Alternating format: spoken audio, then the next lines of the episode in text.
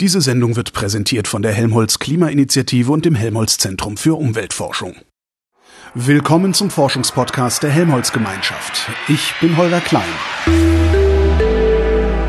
Resonator im Nachgang der Flutkatastrophe in Nordrhein-Westfalen und Rheinland-Pfalz 2021 hat sich ein Projekt gegründet. Sein Name lautet CAR, K-A-H-R, was ein Akronym ist für Klimaanpassung, Hochwasser und Resilienz. Und was genau das bedeuten soll, lasse ich mir erklären von den beiden Projektkoordinatoren. Vom Institut für Raumordnung und Entwicklungsplanung der Uni Stuttgart ist das Jörn Birkmann. Hallo.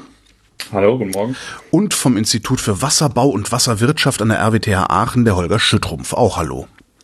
Guten Morgen. Äh, hat sich gegründet, klingt ein bisschen mystisch. Wie genau ist das Projekt entstanden? Wir hatten äh, eigentlich eine Initiative kurz nach der Flut, ähm, wo eigentlich auch das Ministerium auf uns zugekommen ist und äh, gesagt hat, es wäre eigentlich wünschenswert, wenn man die, den Kenntnisstand der Nachhaltigkeits-, Hochwasser- und Anpassungsforschung zusammenträgt. Und da hat man äh, einen kleineren Workshop auch in Bonn dazu und dann auch eine Exkursion ins Ahrtal selber mit einigen Kolleginnen und Kollegen.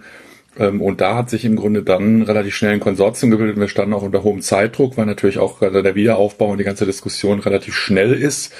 Und äh, dementsprechend haben wir uns dann zusammengetan und es war, fand ich, auch eine glückliche Fügung, dann mit so guten Kollegen aus dem Wasserbau auf RWTH Aachen und anderen wirklich so ein Konsortium zu haben und äh, hatten nicht allzu viel Zeit, jetzt äh, zwei Jahre über einen Projektantrag zu denken, sondern es waren mehr Wochen, äh, um das fertigzustellen. Ja, vielleicht das Besondere bei diesem Projekt war, dass wir uns nicht selber finden mussten, sondern dass wir gefunden wurden. Also das BMBF hat eben äh, die Projektpartner ausgewählt, Einige Projektpartner sind später noch dazugekommen, aber im Wesentlichen war es eine ganz andere Herangehensweise wie bei üblichen BMBF-Projekten. Das BMBF-Projekt hat das Konsortium zusammengestellt und nicht der Projektkoordinator. Und ich muss sagen, das funktioniert eigentlich mindestens genauso gut wie die herkömmliche Vorgehensweise. Das heißt, Sie haben keinen vergessen oder hätten Sie noch jemanden sonst dabei, den das BMBF nicht dabei gehabt? Ich weiß, man soll die Hand nicht beißen, die einen füttert, aber Nein, wir hatten schon das Interesse sicherlich noch an der einen oder anderen Stelle. Auch in dem, in dem Workshop kamen Ideen, wie man alles noch integrieren könnte.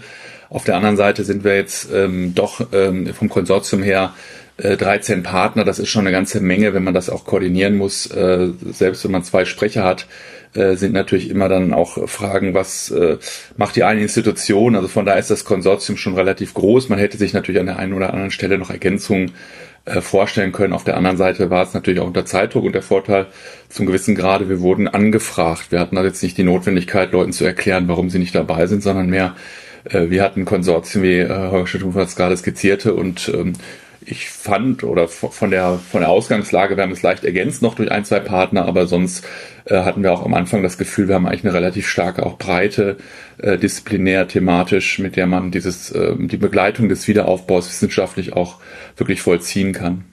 Die Begleitung des Wiederaufbaus das ist ja der Prozess. Was ist das Ziel des Projekts? Das Ziel des Projektes ist eigentlich ähm, erstmal die Landesinstitutionen, die Länder, aber auch die Kommunen, manchmal sogar private ähm, aus wissenschaftlicher Sicht zu begleiten, um zum Schluss einen hochwasserresilienten Wiederaufbau zu gewährleisten.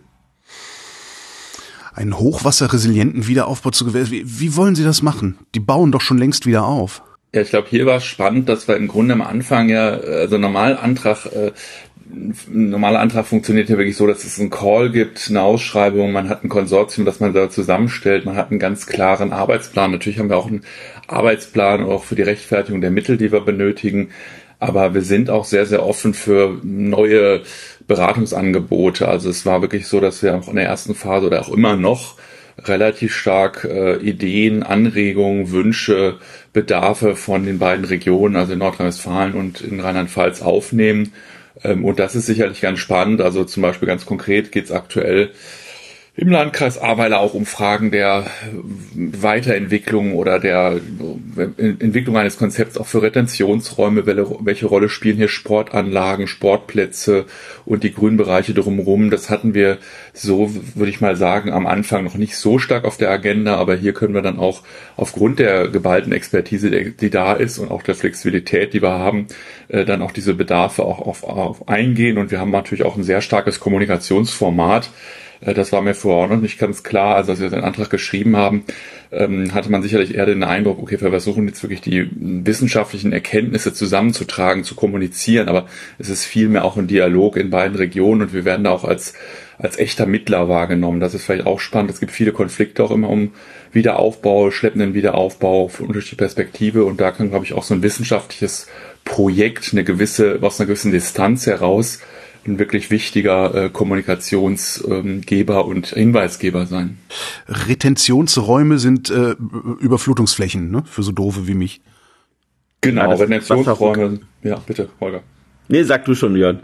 Nee, nee, machst du gut. Dafür sind wir auch, das war auch interessant, vielleicht eine Anmerkung am Rande.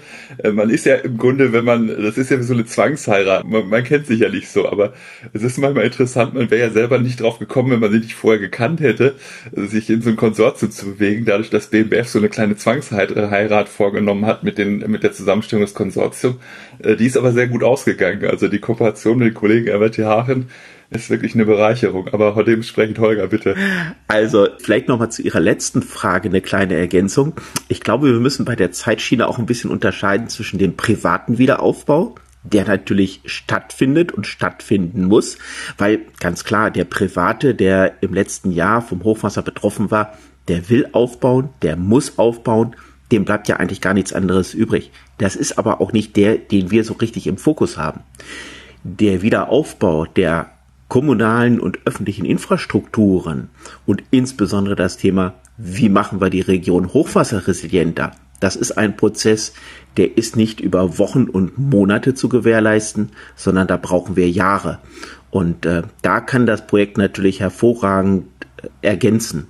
Und vielleicht noch zum Thema Hochwasserretentionsräume. Ja, das sind halt die Bereiche, wo wir Wasser zurückhalten können. Das heißt, das sind entweder technische Bauwerke, da denken wir dann zum Beispiel an Talsperren, Hochwasserrückhaltebecken, ähm, irgendwelche anderen Möglichkeiten, das Wasser da zu halten, wo es fällt. Wir sprechen da auch von Hochwasserentstehungsgebieten. Das andere sind natürlich aber auch die natürlichen Wasserrückhalte. Also wie schaffen wir es auch, Wasser in der Landschaft zurückzuhalten und das adressiert natürlich zum Beispiel die Forst, die Landwirtschaft, aber insbesondere im, im Ahrtal natürlich auch den Weinanbau. Sie sagten ganz am Anfang, Herr Birkmann, äh, den Kenntnisstand zusammenzutragen. Ähm, ich hätte immer gedacht, es würde völlig ausreichen, den Kenntnisstand zusammenzutragen, weil wir sowieso eigentlich alles längst wissen. Reicht das nicht? Ja, das hört man oft von der Praxis oder manchmal auch von der Praxis oder Politik nach dem Motto, es liegt ja alles vor. Aber wir haben natürlich schon auch immer neue Prozesse oder andere Kontexte, in denen was äh, vor sich geht. Also zum Beispiel auch die Frage, äh, wie viele Leute äh, wollen eigentlich noch an ihrem alten Standort wieder aufbauen bei den privaten Haushalten? Wie baue ich bestimmte kritische Infrastrukturen, sei es Energieversorgungssysteme, sei es äh, sensible Infrastrukturen wie Schulen oder Altersheime, äh, hochwasserresilienter, anpassungsfähiger. Ähm, also da ist auch ähm, immer die Notwendigkeit zu gucken, ähm, welche genau lokalen oder regionalen Kontexte habe ich hier. Und da muss ich natürlich auch die entsprechenden Erkenntnisse aus anderen ähm, Regionen dann aufbereiten. Und wir hatten bisher glaube ich, in Deutschland noch keine Katastrophe, die wirklich so hohe Leben, äh, Todeszahlen gefordert hat im Sinne so eines starkregen Hochwasserereignisses in Mittelgebirgen. Und das ist natürlich auch so die kurze Vorwarnzeit unterscheidet uns nochmal deutlich, zum Beispiel zu großen Hochwassern, die wir an der Elbe oder am Rhein erlebt haben. Und besonders spannend ist natürlich auch, dass der Bund oder die Länder beide erhebliche Mittel für den Wiederaufbau äh, bereitgestellt haben. Und hier ist natürlich dann immer die Frage, wie kommen wir dann wirklich zu innovativen Konzepten, auch zu Modellprojekten? Und es ist natürlich so, wenn man im Bundestag oder auch mit der Lokalpolitik diskutiert, äh, dann gibt es natürlich auf der kommunalen Ebene Seite auch so ein kleines Zucken nach dem Motto, wir wollen doch gar kein Modellprojekt werden, wir möchten gerade ganz schnell wieder zurück zum Normalzustand davor. Und das ist natürlich dann für uns eine Aufgabe zu sagen, wo könnt ihr denn ansetzen, ohne vier Jahre zu forschen, um jetzt auch einen höheren Stand der Anpassung und Resilienz zu gewährleisten. Und da, wie gesagt, spielen zum Beispiel Fragen von Sportflächen, die Frage der Verwundbarkeit von Infrastrukturen oder äh, diese Diskussion über Retentionsräume im Freiraum, aber vielleicht auch im Siedlungsraum eine wichtige Rolle. Und äh, da kommen wir auch sicherlich auch in die, die Situation, dass wir fragen müssen, was können wir aus dem Ahrtal wieder Aufbau für andere Regionen lernen. Es geht ja nicht nur darum, dass wir das Ahrtal fit machen oder Regionen in Nordrhein-Westfalen, sondern dass wir natürlich auch wissenschaftlich so aufbereiten, dass andere Regionen in Deutschland von diesem Wiederaufbau dann profitieren. Das, vielleicht ein letzter Satz dazu, dass auch die Herausforderung, also wir haben auf der einen Seite die Notwendigkeit, sehr schnell zu agieren. Viele Leute sind frustriert, Baupreise steigen, Material erhält man nicht. Ähm, auf der anderen Seite wäre es natürlich auch fahrlässig, nur zu sagen, wir nehmen jetzt das äh, Fördergeld oder den, wir nutzen den Wiederaufbau nur zur Herstellung des Standes, der eigentlich sich als besonders verwundbar und nicht krisenfest erwiesen hat. Welche Konflikte gibt es denn? Es gibt schon relativ viele äh, verschiedene Facetten von Konflikten. Das eine kann sein, dass zum Beispiel bestimmte Orte sagen, äh, Infrastruktur, solche Vorhalteräume für Hochwasser oder Starkregenereignisse muss eigentlich in den, muss an den ähm, Oberliga-Gemeinden passieren, also im Grunde am Anfang des Ahrtals ähm, der Lastenausgleich ist natürlich immer eine Diskussion, wer trägt welche Lasten für bestimmte Planungen, fürs Freihalten von Flächen, aber natürlich auch zwischen verschiedenen Akteuren. Also ähm, wie weit gelingt es, ähm, beispielsweise den Umbau der Energieinfrastruktur auch im Kontext des Wiederaufbaus zu beschleunigen. Funktioniert das? Wer muss dann warten? Auf wen? Ähm, und natürlich auch der Konflikt, ähm, was heißt das jetzt, wenn bestimmte Leute nicht wieder aufbauen dürfen an ihrem Standort oder nicht wieder aufbauen wollen? Also kriegen, welche Entschädigungszahlungen bekommen diese Haushalte? Ähm, haben wir alternative Siedlungsflächen, wo die Haushalte dann bauen können, weil hilft jetzt natürlich auch wenig, wenn man sagt, ihr dürft da nicht wieder aufbauen, aber ihr kriegt ein Baugebiet in 2025. Das passt natürlich auch nicht zusammen. Und da gibt es schon auch erhebliche Konflikte, denke ich mal, auf, oder wissen wir auch, ähm, die dann beispielsweise auch in so einer wissenschaftlich diskus moderierten Diskussion anders verlaufen, als wenn man nur äh, in seinem eigenen, würde ich mal sagen, Saft schwebt. Vielleicht an der Stelle nochmal zwei, zwei kleine Ergänzungen von meiner Seite. Dass die eine Ergänzung ist auf die Frage von Ihnen, ja, ist nicht eigentlich alles bekannt? Da würde ich jetzt auch umgekehrt fragen, wenn denn alles bekannt wäre, hätte denn dann eigentlich das Ereignis 2021 stattfinden müssen? Also es zeigt doch eigentlich, dass da immer noch ein hoher Bedarf ist, ähm, ja, Hochwasserschutz zu gewährleisten. Und das Zweite vielleicht nochmal an der Stelle, wo wir eben auch die wissenschaftliche Begleitung machen, ist das Thema Wiederaufbau. Ähm, aus meiner Sicht ist eigentlich der Begriff Wiederaufbau inzwischen, ich würde sagen, falsch gewählt worden, weil der Be Begriff Wiederaufbau suggeriert doch eigentlich, dass wir alles wieder so aufbauen, wie es war. Aber wollen wir denn das heute? Wollen wir denn wirklich alles? Und das betrifft ja nicht nur die Gebäude, das betrifft auch die ganze Infrastruktur, Telekommunikation, Stromversorgung, ähm, wie werden die Gebäude geheizt? Ähm, wollen wir das wirklich so wieder aufbauen, wie es mal war? Oder gibt es da nicht heute vielleicht auch andere Alternative, vielleicht auch bessere Möglichkeiten und Optionen? Wie könnten die aussehen in so einem Ding wie dem Ahrtal, was ja durchaus sehr eng ist, wenn man sich da so die, die äh, mittelständische Industrie anguckt, die sich da so lang schlängelt. Was können die denn überhaupt anders machen? Das ist wieder der Raumplaner gefragt. Okay, alles klar. Das Ahrtal vielleicht auch im Vergleich äh, zu bestimmten ländlichen Räumen in Süddeutschland ist eigentlich nicht so stark industriell geprägt. Aber natürlich hatten wir zum Beispiel einen Betrieb, um es konkret zu machen, ZF. Das ist ein großes Unternehmen, ähm, hat einen Standort in Ahrweiler, die sind aus ihrem Standort abgezogen, weil er eben nicht hochwassersicher war, dadurch dann eben eine bestimmte Logistikverpflichtung, die man hat im Bereich der Zulieferindustrie, beim Automobilbereich, nicht mehr gewährleisten kann. Und das ist natürlich dann schon auch ein Konflikt. Da sieht man ähm, auf der einen Seite auch, dass Akteure der Privatwirtschaft bestimmte Standards der Hochwassersicherheit ähm, für sich im Grunde benötigen und anfordern. Und das reicht es dann eben nicht zu sagen, das ist einmal passiert, jetzt könnt ihr einfach wieder aufbauen, sondern die haben ihren Standort oder geben ihn gerade auch in Ahrweiler auf. Äh, das ist natürlich für die Stadt selber äh, ein wirklicher ähm, Verlust. Auf der anderen Seite zeigt es die, äh, auf die Notwendigkeit, sich mit solchen Fragen der Hochwassersicherheit, der Erreichbarkeit von Standorten, der Produktion, der kritischen Infrastrukturen frühzeitig auseinanderzusetzen und jetzt beim Wiederaufbau auch zu sagen, okay, wir müssen da versuchen eben äh, bessere Standards auch zu gewährleisten oder zum Beispiel alternative Routen oder ähm, Überflutungsflächen, die vielleicht auch diese Hochwasserspitzen ein bisschen abmildern können, im Gesamtart halt zu realisieren. Also hier fehlt es vielfach natürlich auch an der ähm, vorab, ähm, würde ich mal sagen, Beratung. Also es gibt natürlich immer, es gab schon immer auch Hochwasserkonzepte und Diskussionen, aber ich denke mal jetzt gerade im Wiederaufbau ist der Druck tendenziell auch relativ hoch zu sagen, was haben wir denn wirklich auch verändert und äh, da kann auch das Projekt, denke ich, einen Beitrag leisten und auch mit solchen Akteuren dann ähm, beispielsweise eben in Diskussionen einsteigen oder in gemeinsame Konzepte entwickeln. Wir diskutieren aktuell auch mit Westnetz, wir diskutieren mit äh, dem Sportbund, also hier auch mit Akteuren, die wirklich auch für Flächen und Infrastrukturen verantwortlich sind. Der Landkreis ist dabei.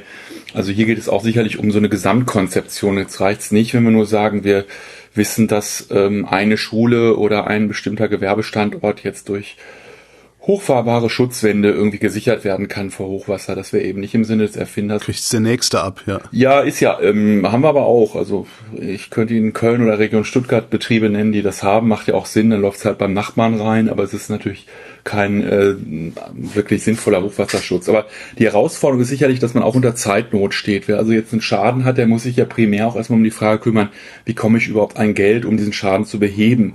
Nur jetzt die reine Schadenskompensation, was Holger Schüttrumpf auch sagte, reicht eben nicht. Dann sind wir ja nur wieder bei der Wiederherstellung. Wir möchten ja einen besseren Stand und der bessere Stand muss über den aktuellen Stand der Technik hinausgehen. Das heißt, wir suchen schon noch auch mit unserem Projekt in Teilen so Modellansätze. Wir beraten viel, wir sind in vielen Diskussionen eingebunden und interessanterweise haben auch viele äh, Akteure, also egal ob das jetzt ein Energieunternehmen ist, ob das äh, in Teilen auch die ähm, dieser Sportbund ist, haben hohes Interesse auch da aus dem Projekt bundesweite Erfahrung mit einfließen zu lassen in ihre Konzepte. Also das ist meistens nicht ähm, so direkt äh, verfügbar für die Leute. Das heißt, das Wissen mag irgendwo äh, in einem Bericht schlummern oder bei irgendwelchen Akteuren, aber einen echten Erfahrungsaustausch zum Beispiel, äh, den gibt es vielfach nicht zwischen damals betroffenen, durch Starkregen oder Hochwasser betroffenen Kommunen und zum Beispiel den jetzigen Kommunen. Also das kann das Projekt in Teilen auch initiieren und stärken.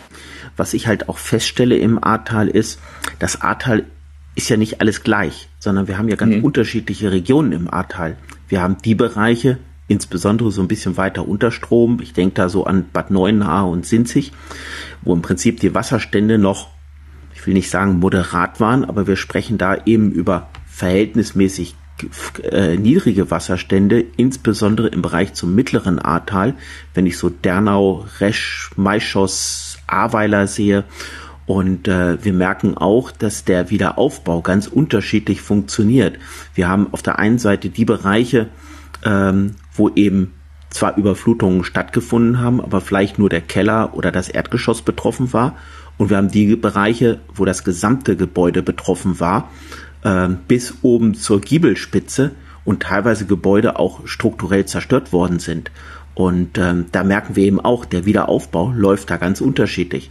Also ich war zum Beispiel letzte Woche war ich wieder im Ahrtal, da durfte ich an einer Podiumsdiskussion in Dernau teilnehmen und es war doch erstaunlich, als ich dann da weggefahren bin, war schon abends, war dunkel ähm, und man merkte einfach, in vielen Gebäuden wohnt einfach noch niemand. Ähm, und in vielen Gebäuden hat man auch momentan das Gefühl, der Wiederaufbau hat eigentlich noch gar nicht stattgefunden. Und das ist etwas, was wir eben auch merken. Es gibt die Leute, ähm, die wirklich dabei sind, wieder aufzubauen, teilweise auch schon wieder eingezogen sind in ihre Gebäude. Gilt übrigens für Betriebe genauso. Es gibt ein paar Betriebe, die dann auch schon wieder funktionieren, am Laufen sind. Es gibt umgekehrt aber auch wieder Betriebe und auch Privatpersonen, die zumindest nach meinem Gefühl, weit, weit, weit davon entfernt sind, wieder aufzubauen. Die sind, da ruht alles. Und ich frage mich an der Stelle natürlich auch, wann wird bei denen der Wiederaufbau stattfinden und wann werden die wieder in einer Situation sein, wo sie dann auch wieder ihre Gebäude beziehen können. Ich wollte gerade fragen, warum haben die das noch nicht getan? Haben Sie eine zumindest Arbeitshypothese? ich sag mal, Hypothesen gibt es natürlich viele. Das wird sicherlich teilweise, aber also es wird sicherlich bei dem einen oder anderen einfach ein finanzielles Problem sein. Ähm, dass die finanziellen Ressourcen, Personen, die zum Beispiel nicht versichert sind, Personen, die auch die Wiederaufbaugelder noch nicht bekommen haben, einfach nicht in der Lage sind, finanziell wieder aufzubauen. Wir merken aber auch, ähm, das liegt auch an den, teilweise an den Personen selber. Es sind eben viele, die sind so traumatisiert, dass sie auch sagen, wir bauen hier nicht wieder auf. Oder es gibt die Personen, die vielleicht schon in einem höheren Alter sind und denen einfach auch die Kraft fehlt zum Wiederaufbau. Also da gibt es ganz unterschiedliche Facetten. Ähm, da kann man auch, wie ich äh, vorhin gesagt habe, das Ahrtal nicht über einen Kamm scheren, sondern ähm, ja, es gibt eben ganz viele individuelle ähm, Randbedingungen und ich glaube, das macht es auch teilweise sehr, sehr kompliziert. Gibt es da denn eigentlich irgendwelche Akteure, die schneller sind als die anderen? Also es klang eben so, als würde zum Beispiel ja die Industrie äh, ein bisschen zügiger vorankommen als die Privaten, als die Politik oder täuscht das mich jetzt gerade? Da wäre ich äh, tendenziell vorsichtig. Also wir haben natürlich Betriebe auch, die gar nicht funktionieren, ohne dass bestimmte Infrastrukturen vollständig wiederhergestellt sind. Also wenn es ein Restaurant in dem Innenstadtbereich in Bad Neuenahr-Ahrweiler haben und die Abwasserversorgung oder die äh, Wasserversorgung noch nicht richtig funktioniert oder die, die Straße nicht, nicht freigegeben ist, da ist natürlich auch der Betrieb im Grunde nicht in der Lage äh, zu starten. Es gibt andere Betriebe, die haben vielleicht weniger Schäden gehabt oder haben gleich ein Konzept, äh, wie sie loslegen. Wir hatten auch Privatakteure natürlich, die sagen, ich habe mir ein YouTube-Video angeguckt, danach wusste ich, wie ich saniere. Aber die, die Realität der Dinge ist schon, dass auch so ein Austrocknungsprozess des Hauses mehrere Monate oder Wochen dauert, wenn das richtig nass ist, die Wände. Also das sieht man auch noch. Und ähm, auch diese Dunkelheit ist sicher interessant. Also man hat manchmal das Gefühl, okay, da ist ja schon was passiert, das sieht von außen schon gut aus. Wenn man abends durch solche Städte oder Dörfer geht im Ahrtal, dann sieht man gerade an der Beleuchtung, dass dann teilweise auch in Mehrfamilienhäusern ein, zwei Wohnungen beleuchtet sind. Und es ist natürlich auch so, dass einige Leute weggezogen sind. Das ist jetzt nicht die Masse. Wir haben es aber sicher mit einer überdurchschnittlich alten Bevölkerung auch im Ahrtal zu tun, auch in Teilen der NRW betroffenen Gebiete. Und äh, dort ist es ähm, für viele natürlich auch die Frage, äh, lohnt sich das, mein altes Haus wieder aufzubauen, gerade wenn vielleicht jemand im näheren Umfeld auch um, äh, umgekommen ist, äh, dann ist das äh, nicht nur eine Traumatisierung, sondern sicherlich auch ein starker Faktor zu sagen, ich möchte eigentlich äh, nicht an dem gleichen Standort um, äh, wieder aufbauen. Und das ist natürlich gerade auch wieder für die Kommunen oder für so ein Gesamtkonzept wichtig, weil man möchte ja nicht, wie ähnlich wie so ein Zahnarzt, das macht sie nicht besonders gut, wenn man dann immer nur so Zahnlücken hat. Also ähnlich ist das bei einer Überbauung. Also wenn man hinterher plötzlich jedes vierte, fünfte Haus äh, entlang so einer A-Zeile, äh, entlang des A-Tals oder entlang der A leer steht, da braucht man natürlich auch Konzepte. Was passiert da? Kann man da äh, einen Umbau machen? Und das wissen aber auch nicht alle. Also man muss sich ja nicht abmelden, wenn man äh, sagt, ich möchte nicht wieder aufbauen. Das, äh, das ist ja ein schleichender Prozess. Und gefühlt hat man momentan den Eindruck, es ist vielleicht jedes zwanzigste Gebäude, insbesondere im mittleren Ahrtal, überhaupt erst wieder bewohnt. Und alle anderen Gebäude stehen wirklich leer. Und äh, bei vielen Gebäuden hat man auch das Gefühl, da tut sich einfach auch gar nichts. Was interessant war, wir haben ja auch eine Befragung jetzt durchgeführt von, wir hatten die Möglichkeit, alle betroffenen Haushalte beziehungsweise die ähm, Hilfsgelder oder Wiederaufbaugelder angefordert haben, äh, anzuschreiben. Es waren ungefähr 5000 Haushalte haben wir da angeschrieben ähm, und äh, da haben wir auch eine hohe Rücklaufquote und äh, dort wurde schon gesagt, dass äh, der Wiederaufbau zu schleppend ist. Aber es wurde auch gesagt, es reicht nicht nur den Stand vor dem Hochwasser so aufzubauen, sondern es soll auf jeden Fall auch resilienter und angepasster sein. Also da ist schon auch das Bedürfnis, gerade aufgrund der Dimension dieser Traumatisierung und natürlich auch der erheblichen Verluste, dass man hier nicht einfach nur sagt, äh, man baut ganz normal wieder auf, sondern möchte natürlich auch höhere Schutzstandards. Das ist schon auch, glaube ich, dem, von den betroffenen Bevölkerung sehr stark artikuliert worden. Das hat natürlich so einen Zeiteffekt. Je weiter die Katastrophe wegliegt, geht das runter. Aber ähm, prinzipiell, glaube ich, sind auch ähm, doch zahlreiche Haushalte in dieser oder Erkenntnisse befunden in der Befragung deuten darauf hin, dass man da auch erwartet, dass äh, die Kommunen, der Staat, ähm, aber auch die Privatpersonen selber, Versicherungen einem helfen, besseren Standard der Vorbereitung zu erreichen auf solche zukünftigen Ereignisse. Das heißt, die Leute lehnen sich nicht sozusagen darauf zurück, dass es ja nur alle paar hundert Jahre mal passiert und jetzt ist es ja gerade passiert, jetzt haben wir ein paar hundert Jahre Ruhe. Genau, oder zumindest äh, ist, ist der, also wenn wir das vergleichen mit anderen Befragungen, die wir nach dem Rheinhochwasser hatten, nach dem Elbe-Hochwasser oder hier Starkregenereignisse in, in, in Deutschland, dann ist es auf jeden Fall so, dass da ein höherer Erwartungshaltung auch ist, dass äh, staatliche kommunale Vorsorge betrieben wird und dass man natürlich auch versucht, äh, wirklich sich besser vorzubereiten, nicht einfach so zu sagen, okay, das war eine Laune der Natur und weiter geht's. Haben Sie schon eine Idee, woher das kommen kann? Es ist tatsächlich einfach die, das, das Ausmaß an Verheerung, das dazu führt, dass da ein ja, anderes Bewusstsein entstanden ist als bei den anderen Katastrophen?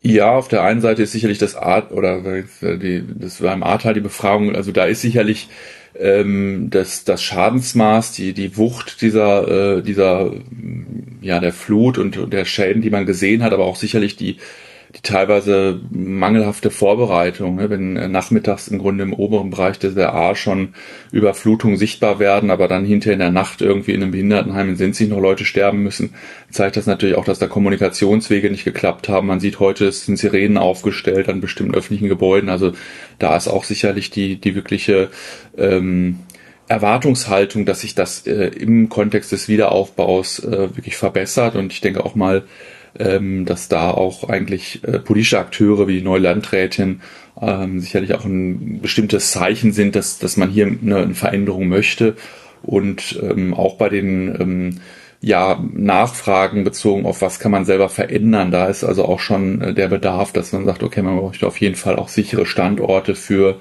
besonders sensible Bevölkerungsgruppen, egal ob es jetzt der Kindergarten ist, die Schule, das Seniorenheim, das Krankenhaus. Also da wird auch schon gesagt, dass das sind Standorte, die müssen wir besser schützen, als nur zu sagen, es gibt irgendwo ähm, eine Warn-App. Hm.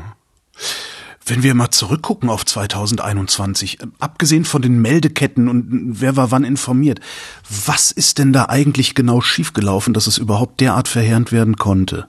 Also grundsätzlich, es war einfach erstmal zu viel Wasser. Das ist einfach so, wir haben einfach unglaubliche Wassermassen gehabt, die sich da durch das Ahrtal ergossen haben. Ich meine, wir sprechen ja in bestimmten Bereichen von sieben, acht Meter Wasserstand. Und äh, da muss man auch mal konstatieren, diese Wassermassen werden wir niemals aufhalten, zurückhalten können. Ähm, das ist einfach so viel Wasser, dass wir da auch irgendwo an irgendeiner Stelle machtlos sind. Das ist vielleicht der eine Punkt. Und dann kommt dazu diese besondere topografische, geograf geografische Situation des Ahrtals, eben sehr steil, ähm, sehr steile ähm, Bergflanken, ähm, das Wasser hat nur ein relativ schmales Tal und das führt eben dazu, dass sich das Wasser eben diese Flutwelle einfach auch so aufsteilen kann. Ähm, das ist so das, das eine. Also ohne, ohne diese großen Wassermassen und ohne diese, ja, gewaltigen Wassermengen wäre das natürlich erstmal gar nicht passiert. Und das zweite sind eben so besondere Effekte im Ahrtal, die wir feststellen konnten. Also ein Thema, wo ich inzwischen ja immer ganz gerne darauf hinweise, ist das Thema der Brücken. Ähm, die Brücken alleine haben den Wasserstand um zwei bis zweieinhalb Meter erhöht. Das sind zumindest unsere Schätzungen momentan. Also erstmal grundsätzlich ist jede Brücke bei solchen Wassermengen erstmal eine Engstelle. Und das Wasser wird da aufgehalten und wenn das Wasser aufgehalten wird, es kommt ja immer was von oben nach, dann muss es in irgendeine Richtung gehen und die einzige Richtung, die es hat, das ist nach oben. Das heißt, die Wasserstände nehmen zu. Der zweite Effekt, den wir hatten, war, wir haben mit dem Thema Verklausung zu tun. Verklausung bedeutet, dass zum Beispiel Baumstämme, Campingwagen, Karawane, Autos, alles Mögliche, was nicht nied- und nagelfest mitgerissen wird. Und das hängt sich dann eben auch noch vor den Brücken auf.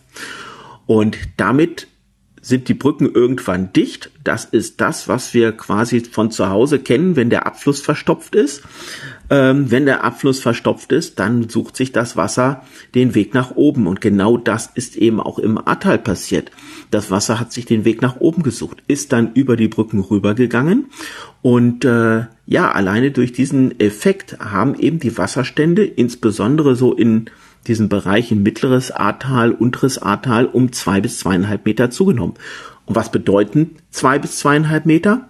Zwei bis zweieinhalb Meter bedeutet ein Stockwerk mehr oder es sind Gebäude betroffen, die sonst eigentlich nicht betroffen gewesen wären. Auf der anderen Seite haben wir natürlich auch gesehen, dass der Vorbereitungsgrad äh, bezogen auf Infrastruktur oder auch eigene äh, Vorsorge bei Privathaushalten ähm, nicht so hoch war, obwohl es natürlich auch historische Ereignisse gibt, aber beispielsweise mussten viele oder einige Haushalte natürlich auch ihr Gebäude abreißen, weil zum Beispiel die Ölheizung aufgeschwemmt ist, das Öl dann in die Wände getreten ist. Hier muss man sich natürlich schon die Frage stellen, müssen wir nicht beim Wiederaufbau dann sagen, wir müssen auch hinter den gesetzlich festgelegten Überschwemmungsbereichen eigentlich versuchen, diese Ölheizung rauszubekommen, weil das Schadensmaß exorbitant ansteigt. Oder wir haben Schulen für behinderte Menschen äh, in Bad 9 Ahrweiler, die direkt an der A liegen, die sind eingeschossig.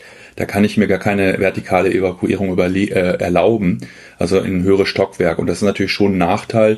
Ähm, wir hatten äh, beispielsweise nach der Fukushima oder nach dem Tohoku-Erdbeben, was ja ein Tsunami ausgelöst hat, damals in Japan, Diskussion mit Schulen dort, da war es immer so, die waren äh, tsunami-sicher gebaut, die hatten drei, vier Stockwerke, da wurden die Schüler beim Ereignisfall direkt hoch evakuiert. Da durfte keiner die Schüler abholen, sondern sie wurden einfach in ein höheres Stockwerk äh, evakuiert und das war zum Teil lebensrettend für die. Da wurde jetzt Erdgeschoss und das ähm, das erste Geschoss, da war ich auch selber mal drin, wurde wirklich wie so ein Rasenmäher durchgesiebt. Da standen dann nur noch die Betonpfeiler, äh, aber oben äh, waren die sicher und hatten dann ihre Reispackung.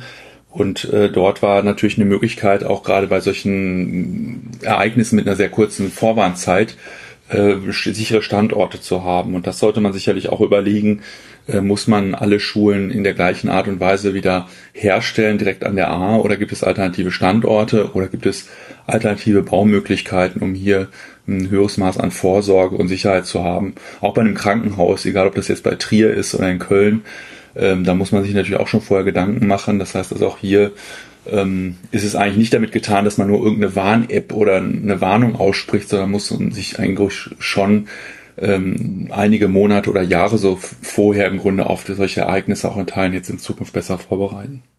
Ich glaube, das ist auch ein ganz wichtiger Punkt. Wir müssen eher lernen, wie warnen wir eigentlich in so einer Situation? Und da, das fehlt uns momentan. Also wir kennen das ja alle so vom Brandfall. Brandfall, das sind wir alle gewohnt. Da gibt's mal wieder einen Probealarm und wir wissen alle ziemlich genau, was wir tun müssen. Das fehlt uns aber im Hochwasserfall. Und ähm, wie, wie erreichen wir die Leute? Wie können wir die Leute warnen? Und wie können wir ihnen insbesondere diese Information geben, rette sich wer kann? Das, das fehlt uns also was wir auch festgestellt haben, die Telekommunikation ist ja auch ausgefallen im Ahrtal. Stimmt, ja. Das heißt, wenn ich, wenn ich äh, äh, zwangsweise Short Messages verschicke, kommen die sowieso nicht an. Unter Umständen kommen die gar nicht an. Also wir brauchen, wir brauchen ein System, wo wir rechtzeitig erkennen können, hier kommt wirklich ein katastrophales Hochwasser. Kein normales Hochwasser, sondern ein katastrophales Hochwasser. Und dass wir den Leuten die Information geben können, jetzt raus aus dem Gebiet. Das ist das eine. Also wir müssen diese Information erstmal geben können. Aber diese Information muss natürlich auch verstanden werden. Das heißt, uns fehlt ja auch jegliche Übung in, den, in dem Zusammenhang. Diese Übung haben wir ja im Brandfall. Im Brandfall wissen wir, wo wir uns draußen treffen müssen vorm Gebäude. Ähm, da wissen wir, dass wir die, die Gebäude verlassen müssen. Diese, diese Kenntnis, die fehlt uns im Hochwasserfall. Und das dritte ist auch der, die Frage, ja mal angenommen, dieser, diese Situation kommt, ja, wohin sollen wir uns denn retten? Auch das fehlt. Das ist ja genau das, was Jörn Birkmann gerade ansprach sprach aus Japan. Und ich kenne das auch aus anderen Gebieten, wo dann zum Beispiel in den Straßenzügen Schilder stehen, dahin muss man sich retten. Und äh, da sind die Wege gleich klar vorgezeichnet. Oder wir haben eben ja entsprechende Räume, Gebäude auch in den, äh, in den Gemeinden. Und da müssen wir ja gar nicht weit gucken. Also es gibt sowas ja auch in Deutschland. Ähm, wenn ich zum Beispiel an die Halligen denke in Norddeutschland. Auf den Halligen in Norddeutschland hat man in jedem Gebäude einen Evakuierungsraum. Und diesen Evakuierungsraum kann man sich, kann man aufsuchen, wenn die Hallig überflutet wird. Sowas fehlt uns aber in zumindest diesen steilen, engen Mittelgebirgstälern. Wodurch zeichnet sich so ein Evakuierungsraum auf der Hallig aus? Der zeichnet sich dadurch aus, dass er A, ähm, also vom, vom Bau her stabil ist ähm, und dass er so hoch ist, dass er eben auch, ähm, ja, zumindest unter allem, was wir so momentan wissen, auch nicht betroffen wäre. Das sind wirkliche Rettungsräume, sind das. Und diese Rettungsräume werden im Normalfall auch ganz normal als Zimmer genutzt, aber im absoluten Sturmflutfall sind das eben die Rettungsräume. Weil gerade in den, auf den Halligen ist es ja so, dass man da auch nicht zur Hilfe kommen kann. Da gibt es keine Möglichkeit von außen zu helfen. Und da haben wir sowas. Sowas kennen wir aber im Bereich der Mittelgebirge nicht.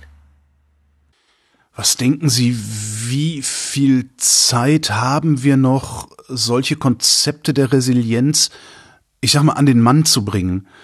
Ähm, weil Herr Birkmann sagte ja eben schon, je mehr Zeit vergeht, desto stärker verblasst die Erinnerung an das Ereignis und desto weniger sind die Menschen vermutlich bereit, ja, sich zu ändern. Naja, vermutlich haben wir A nicht mehr ganz so viel Zeit, weil A kommt genau dieser Effekt. Ähm, wir sprechen da ja auch von Hochwasserdemenz. Hochwasserdemenz, das, das, ja. Ja, dass das Hochwasser wieder vergessen wird ähm, und sich niemand dran erinnern kann. Das sehen wir im Übrigen auch im Ahrtal. Es hat ja auch im Ahrtal bereits historische Ereignisse gegeben, die genauso heftig waren wie das Ereignis, was wir im letzten Jahr hatten. Also da denke ich so an 1601, 1804, 1910. Also Hochwassergemenz ist ein wichtiges Thema. Und das Zweite ist, aufgrund des Klimawandels haben wir ja eine Zunahme dieser extremen Ereignisse. Das heißt, die Frage stellt sich, wann kommt eigentlich das nächste Ereignis? Wann ist das Ahrtal wieder betroffen? Und das Ahrtal hatte ja erst vor mehreren Jahren das hundertjährliche Hochwasser. Ich meine, das war 2016 oder 2018 ähm, und 2021 ja nun schon dieses Katastrophenhochwasser. Und Nehmen wir alleine mal die Rekordwerte im Bereich Niedrigwasser, die wir momentan haben. Dürre. 2018, 2019, 2020, jedes Mal wieder Rekordwerte. 2022 wieder ein Rekordwert. Also wenn ich das jetzt mal auf das Thema Hochwasser übertrage, stellt sich doch eigentlich nur noch die Frage, wann haben wir denn das nächste schwere Hochwasser im Ahrtal? Und der nächste wichtige Punkt an der Stelle ist, wir dürfen uns ja auch nicht nur auf das Ahrtal fokussieren. Wir haben, wenn mich nicht alles täuscht, in Deutschland 33 Mittelgebirgsregionen. Das heißt, das, was im Ahrtal passiert ist, kann ja nicht nur theoretisch, sondern kann ja auch rein praktisch in vielen anderen Mittelgebirgsregionen genauso passieren. Und da sehen wir momentan auch noch ein, ein Problem, dass dieses Lernen aus den Ereignissen im Ahrtal in anderen Regionen nicht unbedingt stattfindet. Weil es sich nicht übertragen lässt oder weil die keinen Bock haben? Ich habe manchmal das Gefühl, wir sehen uns das manchmal so im Fernsehen wie so einen guten Film an. Ähm, wir haben ja schon die Ereignisse gehabt. Nehmen wir 2002 an der Elbe, 2013 an der Elbe. Ich glaube 2016 war es der Bereich Braunsbach, 2017 der der der Harzbereich, 2021 war es jetzt das Ahrtal. Also ähm, das ist aber immer woanders und das sehen wir im Fernsehen und wir sind auch betroffen. Aber die Frage an die Wasserwirtschaft, an die Kommunen, an die Stadt- und Raumplanung ist doch, welche Lehren ziehen wir für die eigene Region aus so einem Ereignis? Aber hier ist vielleicht nochmal interessant, auch, also äh, völlig d'accord, aber ähm, es ist schon interessant, dass sicherlich das Ereignis, äh, dieses ähm, Starkregen- und Hochwasserereignis in Nordrhein-Westfalen und Rheinland-Pfalz äh, im Sommer 21 schon dazu geführt hat, dass viele Städte auch überlegt haben, was kann das für uns bedeuten, egal ob wir zum Beispiel auch, ne, ähm, bin ja in Stuttgart tätig, also in Stuttgart selber oder auch die äh, von Starkregenereignissen betroffenen Städte wie Schwäbisch Münd, ähm, aber auch andere haben dann auch wirklich Satzungen und ähm, Beschlüsse gefasst, sich stärker mit solchen Starkregen äh, und, und Hochwasserthemen abseits der normalen ähm, Bemessungshochwasser HQ 100 auseinanderzusetzen. Also da passiert was. Ich glaube, eine Herausforderung ist natürlich auch, wir können aus dem Projekt heraus sicherlich auch so Barrieren identifizieren. Also Holger Schüttrumpf hat das Thema Brücken genannt. Wir haben natürlich da immer die Herausforderung auch im Denkmalschutz das heißt, nicht Denkmalschutz ist störend, aber das Ahrtal ist eigentlich geprägt durch äh, bestimmte historische Brücken. Also egal ob die Nepomuk-Brücke ähm, oder andere, die machen natürlich auch was aus, aber sie sind natürlich gerade in so einem Hochwasserereignis dann diese, diese Flaschenhälse und äh, zum Beispiel auch da Gebäude ähm, neben den Brücken im Grunde ähm, abzuziehen, wegzuziehen, ist, ist eine Herausforderung, weil man nicht direkt einen anderen alternativen Standort hat und natürlich Leute, die ähm, beispielsweise ähm, keinen Totalschaden haben, äh, die Möglichkeit haben zu sagen, das ist Bestandsschutz, ich baue wieder auf. Und das ist sicherlich auch eine Herausforderung. Es gibt manchmal sich auch Interesse, was umzubauen. Die Sensibilität ist noch da. Aber wenn ich jetzt zum Beispiel an, an ein Gebäude bei einem Vereinsheim, einem Sportplatz denke, der direkt neben der A liegt, äh, wenn ich den, das Gebäude jetzt neu baue, da brauche ich eine neue Baugenehmigung. Da bin ich sofort in dieser Herausforderung und da muss ich natürlich auch die neuen Hochwassergefahrenkarten berücksichtigen und da kriege ich gar keinen Baugrund mehr. Und äh, da müssen wir sich auch nochmal überlegen, was haben wir da für Möglichkeiten, Innovation auch äh, zu generieren, ohne äh, dass wir Gefahr laufen, dass plötzlich viel mehr neue Gebäude in diesem Hochwasserbereich stehen. Aber es wäre natürlich auch immer schade, wenn man sagt, wir können im Grunde nur das wieder aufbauen, was wir vorher hatten, weil dafür gibt es Bestandsschutz, da kann mir keiner reinreden. Also es gibt so systemische, um das nochmal zu konkretisieren, es gibt so systemische, ähm, denke ich, auch Herausforderungen. Also klar, das, das Fehlen von Baumaterial ist für jeden direkt äh, fassbar, erkennbar, logisch äh, aktueller Situation. Auch, ähm, auch einige andere Punkte, aber auch diese, diese, ja, diese systemischen Barrieren, die Herausforderungen, die wir haben, die kann man sicherlich auch für andere Regionen aufbereiten und fragen, brauchen wir da nicht andere Ansätze auch bei der Förderung des Wiederaufbaus? Müssen wir da nicht dann sagen, es gibt bestimmte Förderhöhen zum Beispiel, die unterscheiden sich und wenn jemand äh, sein Hochwasser betroffenes Gebäude, was aber nicht richtig zerstört ist, äh, da könnte er einfach normal wieder aufbauen, ähm, aber dann hochwasserresilienter aufbaut, können wir da nicht Förderhöhen erhöhen? Also müssen wir da nicht andere Werkzeuge haben, um diese Resilienzwirkung zu stärker? Ja. Genau. Ja. Da haben wir momentan auch, was das Baurecht angeht, ähm, aber auch die Finanzierung des Wiederaufbaus sicherlich noch mh, noch nicht alle Karten gezogen. Das klingt sehr plausibel. Wollen die Akteure, die es umsetzen könnten, das denn auch hören, wenn sie damit um die Ecke kommen? Doch, hören kann man viel, nur das ist natürlich auch eine rechtliche Frage. Ja, nee, ja, wir, wir sind ja in der Diskussion. Ich glaube schon, also was schon interessant ist, ähm, das kann man sicherlich sagen. Ähm, wir sind äh, da auch oft gefragt. Ähm, aber Schuttrumpf hat ja gerade von seinen Termin auch nochmal skizziert. Also egal, ob das die Diskussion der Hochwasserpartnerschaft ist, ob das die Diskussion mit dem Energiebetreiber ist, ob das jetzt der Sportbund ist. Also da ist man schon interessiert, aber es ist natürlich auch eine gewisse Herausforderung. Normalerweise plant man zum Beispiel Sportplätze danach, was für Gruppen, ob das an der Schule mit, äh, mit dem normalen Schulprogramm sein muss, ob das ein Verein ist, dem der Platz gehört. Also da gibt's so, so, so Kleinigkeiten. Natürlich auch der Weinbau ist, ist eine spannende Fragestellung. Kann man das nicht eigentlich anders machen?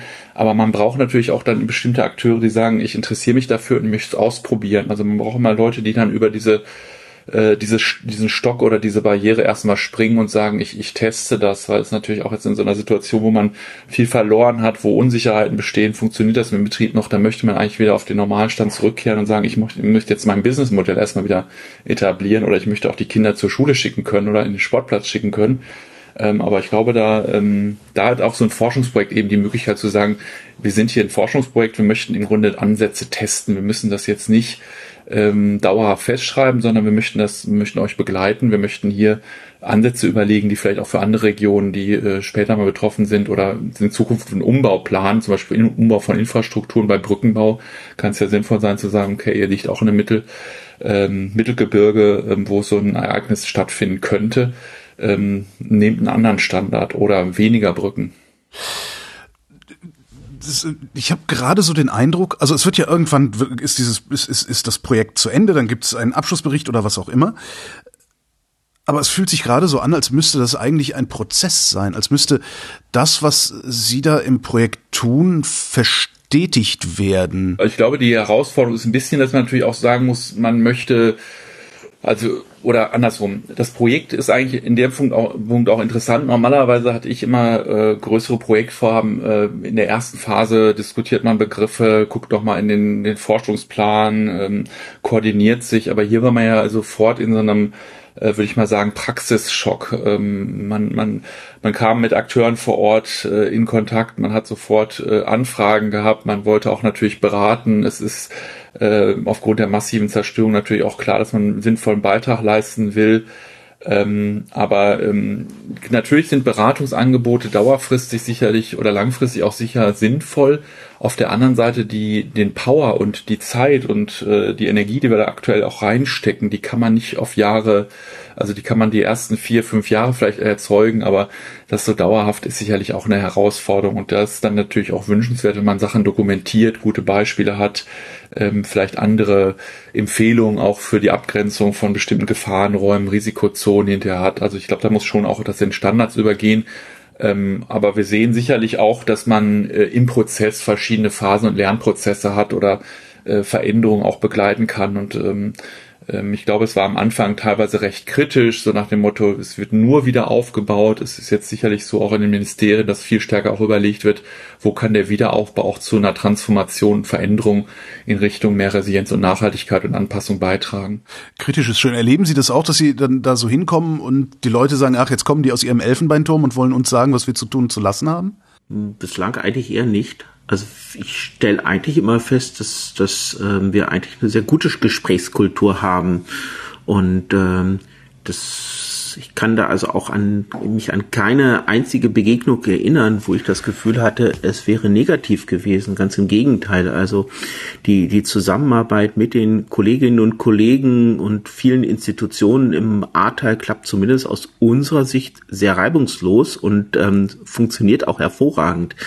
Ähm, also von daher, nein, ähm, ich glaube, diesen, diesen Vorwurf, wir kommen da aus dem Elfenbeinturm, ähm, den habe ich bislang noch nicht gehört. Und vielleicht muss man auch sagen, vielleicht ist aber das Konsortium auch genauso ausgewählt worden, dass es eben nicht ähm, die reinen Theoretiker sind, sondern dass wir eben auch einiges an Praxiserfahrung mitbringen und diese Praxiserfahrung dann auch gut einfließen lassen können. Ich habe mir eben ein Zitat aufgeschrieben von Herrn Schüttrumpf. Diese Wassermassen werden wir niemals aufhalten, die werden wir niemals zurückhalten können. Ja. Aber was können wir denn dann machen? Es gibt ja mehrere Möglichkeiten. Also das eine ist in der Tat, wir können immer noch versuchen, Wasser zurückzuhalten. Aber egal, wie viel wir da an Rückhalteräumen identifizieren, es wird uns niemals gelingen, das ganze Wasser auch wirklich zurückzuhalten. Wir können vielleicht die Hochwasserwelle teilweise reduzieren. Das zweite, was wir brauchen, ist, wir brauchen Raum für den Fluss. Und ich sag mal, wenn wir uns unsere Mittelgebirgstäler ansehen, dann stellen wir halt fest, vielfach sind die Gebäude wirklich direkt an den Fluss gebaut worden. Also da gibt es keinerlei Übergangsbereiche mehr. Ja, und wo soll das Wasser denn hin, wenn nicht in die Gebäude, wenn der Raum für den Fluss fehlt? Und das heißt, wir müssen den Flüssen einfach Raum gehen. Wir müssen Bereiche links und rechts der Flüsse einfach frei halten auch. Ähm, so schwer uns das auch manchmal fällt. Das ist aber sicherlich kein Prozess, den man kurzfristig umsetzen kann, sondern das ist ein Prozess, da wird man wahrscheinlich mehrere Dekaden brauchen, um das wirklich umgesetzt zu haben. Aber ehrlich gesagt, die Holländer machen das ja auch. Und der dritte Punkt ist, wir brauchen Objektschutz. Also auch jeder kann sich selber schützen bis zu einem bestimmten Grad. Und ähm, diese Eigenverantwortung, die sollte man auch den Leuten, die jetzt wirklich in Hochwassergebieten leben und wohnen, die sollte man den Leuten auch nicht ganz wegnehmen.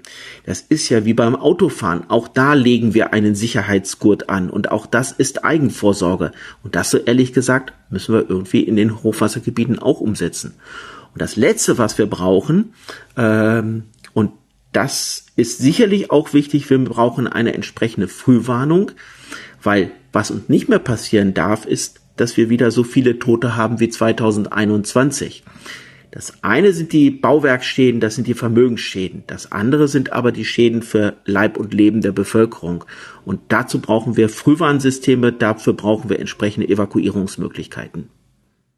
Ich habe richtig verstanden. Wir wissen im Grunde alle Antworten schon. Was wir nun nicht wissen, ist, wie kriegen wir die Antworten auf die einzelnen Regionen, auf die einzelnen Personen, auf die einzelnen Akteure gemappt. Da wäre ich immer ein bisschen vorsichtig. Also in der, oder in der, in der globalen, sagen wir, oder in der generellen Ebene ja. Ne? Mehr Raum für den Fluss ist schön, das kann man machen, ist auch richtig. Auch als Raumplaner würde ich das Thema unterschreiben. Die Herausforderung, was heißt das denn konkret? Also in Rheinland-Pfalz zum Beispiel haben wir planerisch Vorranggebiete für den Vorsorgen Hochwasserschutz räumlichen Hochwasserschutz nur im Freiraum. Der Freiraum ist natürlich wichtig, die Freiflächen, die landwirtschaftlichen Flächen, forstwirtschaftlich genutzten Flächen oder Weinbaubereiche, da können wir mehr machen. Aber es ist natürlich auch, wenn, wenn wir feststellen, äh, das Ahrtal ist stark besiedelt oder viele Siedlungsflächen gehen direkt an Fluss, dann müssen wir auch mal die Frage stellen, können wir nicht die Siedlungsflächen auch überfluten? Also wir müssen hier ein bisschen wegkommen von der Vorstellung, es ist immer nur das Wasser. Also natürlich ist das Wasser so ein Trigger, aber ob jetzt so ein Extremereignis sich in extreme negative Auswirkungen äh, übersetzt. Das hängt dann wieder von unserem Vorbereitungsgrad ab und äh, beispielsweise bei, bei Starkregen oder bei Hochwasser kann man sich schon vorstellen, dass man natürlich auch, und das ist ja die Diskussion, die wir aktuell führen, auch bestimmte Siedlungsbereiche sagt, die werden dann geflutet, damit kriegen wir die Hochwasserwelle äh, zumindest ein paar Zentimeter gedrückt in der Spitze. Und das kann ja dann auch gerade für die Unterliga oder für andere Bereiche wieder lebensrettend sein. Also man muss nicht Parks zum Beispiel immer nur mit Blumen denken, warum äh, wollen wir die Parks nicht füllen oder auch bestimmte Siedlungsgebiete, da muss man dann einen Keller verbieten, da muss man dann sicherstellen, dass, dass die mindestens zweigeschossig sind. Wir können im Bereich der Bebauungsplanung, B-Pläne, können wir die Gebäudehöhe äh, die ähm, alles, äh, das können wir festlegen. Also das muss nicht wie in Köln oder auch im Ahrtal da irgendeine Bungalow-Siedlung sein, gerade wenn es an der liegt oder eine eingeschossige Schule, das macht wenig Sinn. Also hier glaube ich schon, dass man ein bisschen wegkommen muss von der Vorstellung, wir haben immer sehr stark doch immer noch den Drang, wir gucken im Grunde von der Intensität des Hochwassers oder der Sturmintensität oder der Erdbebenstärke, ja, aber es ist natürlich auch so, auf was trifft denn diese Struktur und ähm, beispielsweise mehr Raum für den Fluss muss in so einem Mittelgebirgstal, glaube ich, in Teilen auch heißen, wir müssen an diese Siedlungsräume da müssen wir auch Möglichkeiten schaffen, Gebiete, Bereiche zu fluten zu können oder die so zu bauen, dass der Schadensmaß bei einer Überflutung gering ist. Und das war eben und ist, ist, ist eben aktuell nicht der Fall. Also quasi, du darfst dir ein Haus hinbauen, aber nur wenn es auf Stelzen steht. Jetzt mal äh, ein bisschen übertrieben. Ja, oder du senkst bestimmte Bereiche von Parkanlagen oder von, von Sportbereichen, Freiräumen in der Stadt ab die im Notfall aber dann geflutet werden können. Da braucht man dann Bauwerke, die einen Einlass bieten, einen Ausgang. Ähm, oder ich genau, ich sichere ab, dass bei so sensiblen Infrastrukturen wie Schulen das Erdgeschoss notfalls geflutet werden kann, dass ein Behindertenheim oder eine Rheumaklinik oder äh, ein Krankenhaus nicht der OP volllaufen muss. Also da geht es ja teilweise auch um, um einzelne Baumaßnahmen, aber natürlich auch um so eine strategische Vorsorge, welche Gebiete wären das denn, die wir dem Fluss dann auch noch anbieten können, weil nur zu sagen, äh, es ging leider nicht und beim nächsten Mal stehen wir genau vor demselben Problem, ist ja irgendwie auch keine echte Lösung. Und ähm, da haben wir natürlich die Herausforderung, dass in der ersten Phase des Wiederaufbaus, um es konkret zu machen, teilweise auch Versicherer oder auch andere Akteure genau das wieder finanziert haben, was da vorher war. Also eine hochwassersichere Scheibe, Kellerscheibe wurde nicht finanziert, obwohl der Unterschied 200 Euro waren.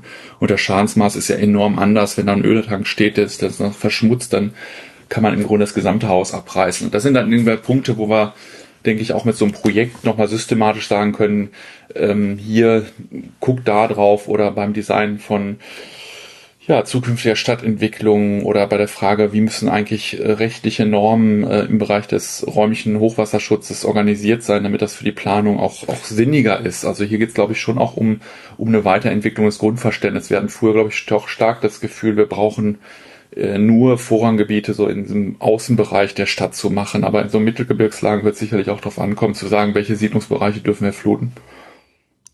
Also was wir brauchen da ist, gebe ich dir vollkommen recht, wir brauchen da eine gewisse Risikotoleranz. Mhm.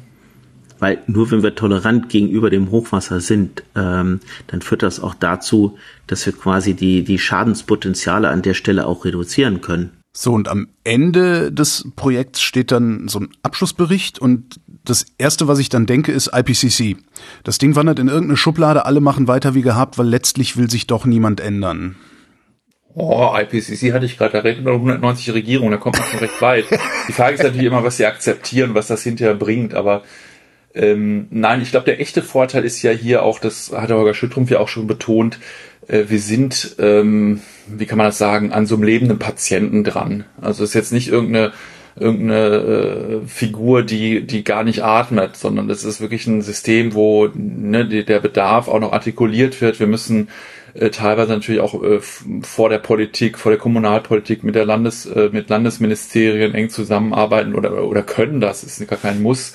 Und ich glaube, da wird das auch wertgeschätzt. Und ich äh, gebe mal kurz einen Eindruck aus einer Zukunftskonferenz. Das Land Rheinland-Pfalz hat relativ schnell so Zukunftskonferenzen eingerichtet. Auf der zweiten kam dann von dem Bürger die Kritik, äh, wir können da jetzt nicht nur den Wiederaufbau irgendwie finanzieren oder irgendwie hören, wie man Anträge stellt. Das muss doch auch irgendwie für eine Verbesserung sein. Und dann sagte äh, eine Staatssekretärin, die auch für den Wiederaufbau zuständig ist, sagte ja, der Bund hat ein Modellprojekt. Die kümmern sich so um, um Modelle. Also, also Modelle im Sinne von, von Innovation. Und ich glaube, da, ähm, da können wir hoffentlich auch oder werden wir auch mit Sicherheit, haben wir auch schon ähm, neue Ansätze, Ideen auch einbringen und das mündet dann natürlich auch in verschiedenen ähm, Leitlinien, egal im wasserwirtschaftlichen Bereich, aber im Bereich der Raumplanung, ähm, Beirat der Raumordnung, wo ich äh, tätig bin, oder Raumentwicklung, ein anderes Bundesministerium interessiert sich für solche Fragen. Also auch international wird dieses Ereignis doch ganz anders wahrgenommen, als wenn es irgendwie so eine kleine Überflutung war. Es sind über 180 Todesopfer äh, zu verzeichnen gewesen. Also da ist die Aufmerksamkeit, denke ich mal, doch schon auch auf die Ergebnisse, Zwischenergebnisse sehr hoch.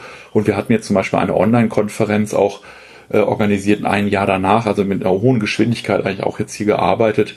Und da war auch das Interesse ziemlich groß und da waren auch viele Praktiker anwesend. Die haben natürlich dann auch Kritik geäußert, aber ähm, zum Beispiel der Austausch auch äh, bei einer Veranstaltung, die wir in, ähm, im Ahrtal hatten, dann mit Kollegen aus NRW war gegeben. Also da ist das Interesse an so einem Dialog und an der Frage, was können wir besser machen, ist da. Also das ist jetzt nicht eine Frage des Endberichts, sondern da wird jetzt auch schon aktuell werden Veränderungen deutlich. Also ich glaube wirklich, wir arbeiten da nicht für die Schublade, sondern wir arbeiten ja wirklich ganz konkret mit den Institutionen in Rheinland-Pfalz und Nordrhein-Westfalen zusammen.